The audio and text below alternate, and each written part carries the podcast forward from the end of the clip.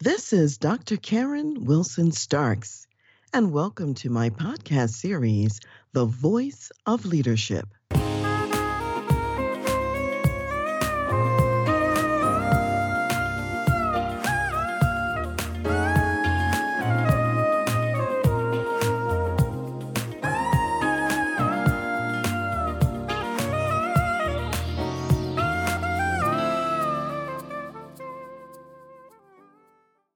Today, we're talking about how to safely reopen your business in the midst of the current COVID 19 pandemic crisis.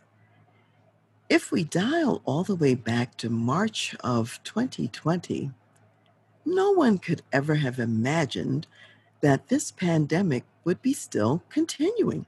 However, it is continuing, and businesses are figuring out how do they reopen, how do they come back onto their premises, how do they continue to add value to their customers and to their clients. So, I want to cover a number of different recommendations about how to do that reopening with sensitivity. So, number one, keep in mind that one size doesn't fit all. That means that in your business, you have employees, all of whom have different circumstances from each other. Some people may be in a situation where their children have not been able to go back to school, so they're having to educate their children at home or supervise the education of their children, even if the school system is providing some sort of internet based education. Other people have small children at home and their child care services are no longer available or they're closed, or sometimes they're open and sometimes they have to close because of a virus outbreak. And there are others who may be part of an at risk demographic, or they're living with relatives and family members who are at risk. So maybe the persons are senior citizens in advanced age. Perhaps they are people of color. Perhaps they have some serious underlying health conditions, or someone in their home fits any of those categories. So you want to think about the fact that as you're reopening, it doesn't mean that everyone has to do exactly the same thing. So keep in mind, one size doesn't fit all, and you can have multiple solutions. Also, keep in mind, number two, just like Rome wasn't built in a day, your return to the workplace does not have to happen instantaneously or overnight. You can take your time and you can stagger that opening as you learn what's safest and what makes the best sense to do. Number three, remember to listen to and understand your employees' concerns. Some of your employees are going to have unique and unusual situations, such as what we already mentioned. Others are going to be fearful of their safety in general, and you want to survey your people and find out what is their readiness to even return back to work? How safe are they feeling? And as the employer, you want to be open to feedback about what is the best thing to do and when. As an employer, if you end up deciding that it is important for your employees to come back to work, to be in the actual work space rather than to implement or continue a virtual solution, remember to have very good reasons for that organizational change and be prepared to articulate those reasons to explain that to the workforce. Most importantly, keep an open mind, engage in two way communication so that you're not just pronouncing an edict to your workforce, you're also open to their feedback and their concerns and can adjust accordingly. Which brings me to number four, which is to benefit from new learnings and new competencies. Many of you have been working virtually for quite some time already. People have been working from home, and in many organizations and companies, they have been doing so very successfully. So don't lose that learning. Understand and recognize that people can be successful working from home in many situations, although it may not be appropriate or effective or ideal for every business or every person. It is more viable for more people than many employers would have thought prior to the pandemic. Number five, as you are beginning to start reopening and move to in person workplace, ask for volunteers initially. There may be some people who really don't enjoy working from home at all. and They'd be delighted to be part of that early adoption phase and come back first. So check with your workforce to see about who might want to volunteer. Number six, and this is very important, is to identify safety plans. What are you going to need to have in place so that people really do feel safe at work and they know that you, as the employer, you're doing everything possible to keep the work environment a safe environment and to protect their health. And you want to be prepared to go into detail about what you're doing and to find out if there's anything that you haven't considered that your employees would like for you to do. So I'm just going to mention some possibilities of steps that can be taken to protect people. For one thing, you might take the temperature of everyone who's coming in in the morning prior to them even getting into the building you may have a health screening questionnaire that you ask each person so that if there's anything that looks problematic, either in terms of the answers to the health screening questions or the temperatures taken, that those employees can be sent back home to protect the rest of the workforce. You can also require that people wear masks in the work environment, cloth masks, and those cloth masks are really more not so much to protect the mask wearer, but more to protect those who are around the mask wearer. So that, let's say, someone coughs or sneezes, those droplets from the one who's sneezing or coughing don't transfer as easily or as readily to someone else as if you were not wearing a mask. Some people may have situations where wearing a cloth mask might be difficult. Maybe they have a medical condition that affects their breathing and they're already living, let's say, in a place like Colorado that's already at high altitude with limited oxygen. And so you also want to look at alternative possibilities. For example, face shields, those clear face shields that people can wear. That may be an option. And if you're in a place where perhaps you have individuals who may be hearing impaired and rely on reading lips as part of understanding what people can say, you may want to also have the kinds of face masks that have a clear part where the mouth is located. That way, someone who needs to read lips is able to do so. Now, if you're in an environment that really does require more of a mask that is like an N95 type mask, and it's required because of the nature of the health related work that you do, and you're really using more surgical quality equipment, then in those cases, it's imperative for the organization to supply those kinds of masks. Depending on where you're located, in some states, you might also be required to provide personal cloth masks or other masks that employees can wear. And in other states, the employee is the one who's responsible for procuring their own cloth mask. So that depends on your jurisdiction, where you are. Look into the rules and regulations about that. We also understand from the health professionals that the droplets that can spread the coronavirus also can infect the eyes.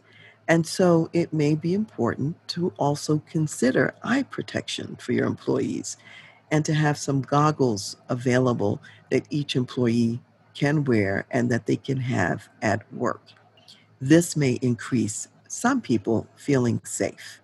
Of course, you always want to have the social distancing protocols in place. And this may be a good reason not to have all the employees come back at once because you may not have enough physical space in your office to practice social distancing if everyone is back to work at the same time. And clearly, hand washing protocols, providing hand sanitizer, making sure that there's adequate ventilation in your building, and particularly from fresh air. Having protocols in place where you're regularly cleaning and sanitizing all of the surfaces and the restrooms. It's not enough in the coronavirus situation just to have the after hours team come in and clean up the office once a day. Some offices have a full time dedicated cleaning staff that's cleaning all day long, washing doorknobs, cleaning in high traffic areas, and so on. You also want to look at touchless equipment when possible. So, if you have some devices that your employees use to clock in, there are some touchless systems that are available so that people don't have to touch the same surfaces as someone else. In some environments, they're even using facial recognition software so that a person can stand in front of a device and it be recorded that they are actually at work or that they're checking out to go out for a break or lunch or the end of the day. Some workplaces also have some very strict policies with respect to outsiders. You're investing a lot of time and energy to really screen your employees when they come in. And so you might want to have a policy where outsiders are not permitted in the building for a period of time if your business is one that can implement that policy. And that way you're controlling your environment and further protecting your workforce. You also want to make it clear when you will do virus testing let's say if someone has been exposed to the virus, or someone in their home or in their environment has been exposed, and that person may need to be quarantined for 14 days, and they may need to be tested before they come back into the work environment. So be clear what your testing protocol is, who will be tested, and under what circumstances. Make sure the workforce is aware of all of those policies. And in the event that there are exposures, you want to have a contact tracing protocol also in place so that it's clear who might have come in contact with whom and who might be affected once you become aware that someone may have contracted the virus or been exposed to someone who has the virus. And there are some sophisticated applications that are coming out now that will help with some of that contact tracing and identifying who may have been in contact with others. So that's again another technology solution that you can consider. Obviously, when it comes down to testing, you want to think about some of the CDC guidelines where you test those who are showing symptoms you test people who are exposed to others who have the virus. You might even have a policy where you're testing all employees at some regular intervals just to be sure that your workforce stays virus free. And again, for those who have recovered, you want to test them before they come back to work. And if you've got some hot spots in your organization, there may be some regular testing protocols that occur there and it will allow you to see if some of your other sanitizing protocols that you have in place are working. So, those are some times when you might want to consider the testing. Keep in mind that the Department of Labor also has some policies in place so far as employees' abilities to take the family medical leave of absence, which they can even take up to 12 weeks to take care of their children if they're not able to come into the workplace. And there's also 80 hours of sick leave that your employees can take if, because of virus exposure or suspected exposure, they have to quarantine at home. And in the United States, some of these expenses and some of these costs are also subsidized by the federal government. So, depending on what country you are in, what city or state you're in, there may be different laws and rules that apply so far as these paid leaves. Keep in mind that when you are working virtually, and some of your workforce may still be working virtually, it's going to be very important to communicate effectively with them so that you are aware of how they're doing at work. And we'll talk more about that on the next podcast. So be sure to listen.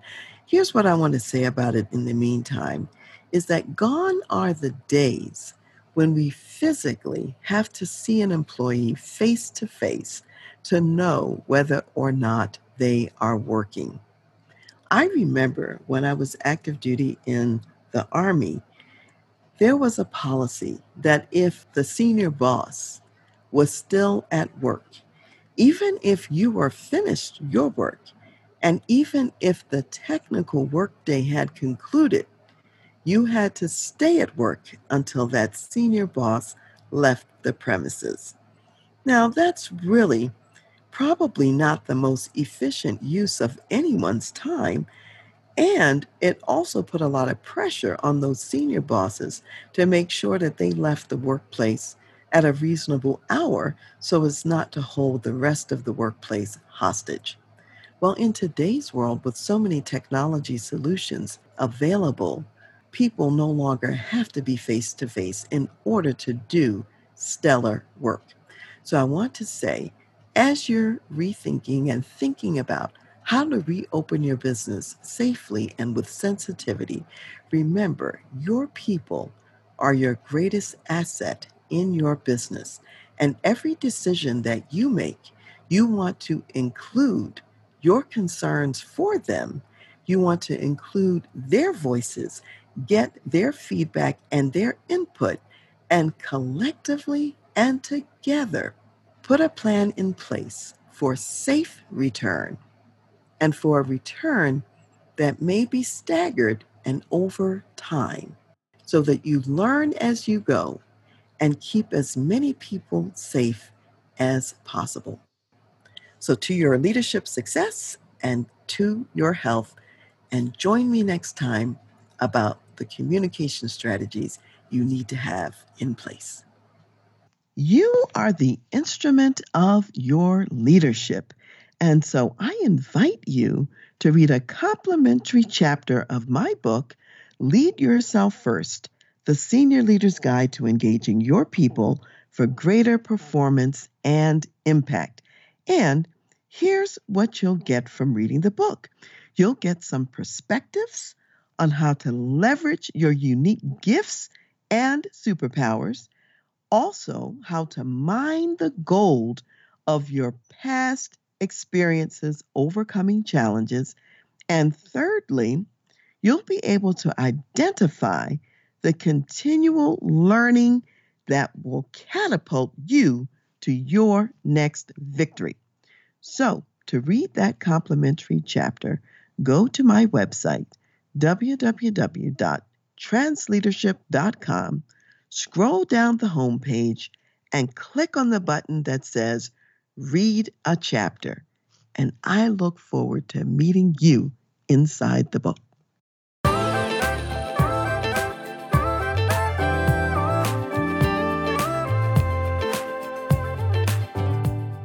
You've been listening to The Voice of Leadership with me, Dr. Karen Wilson Starks. And I want to give a special thanks to jazz saxophonist Ron McMillan for granting us permission to use his gifted music on our show. Thanks for listening, and remember to go to my website, transleadership.com, for more strategies, insights, and leadership resources.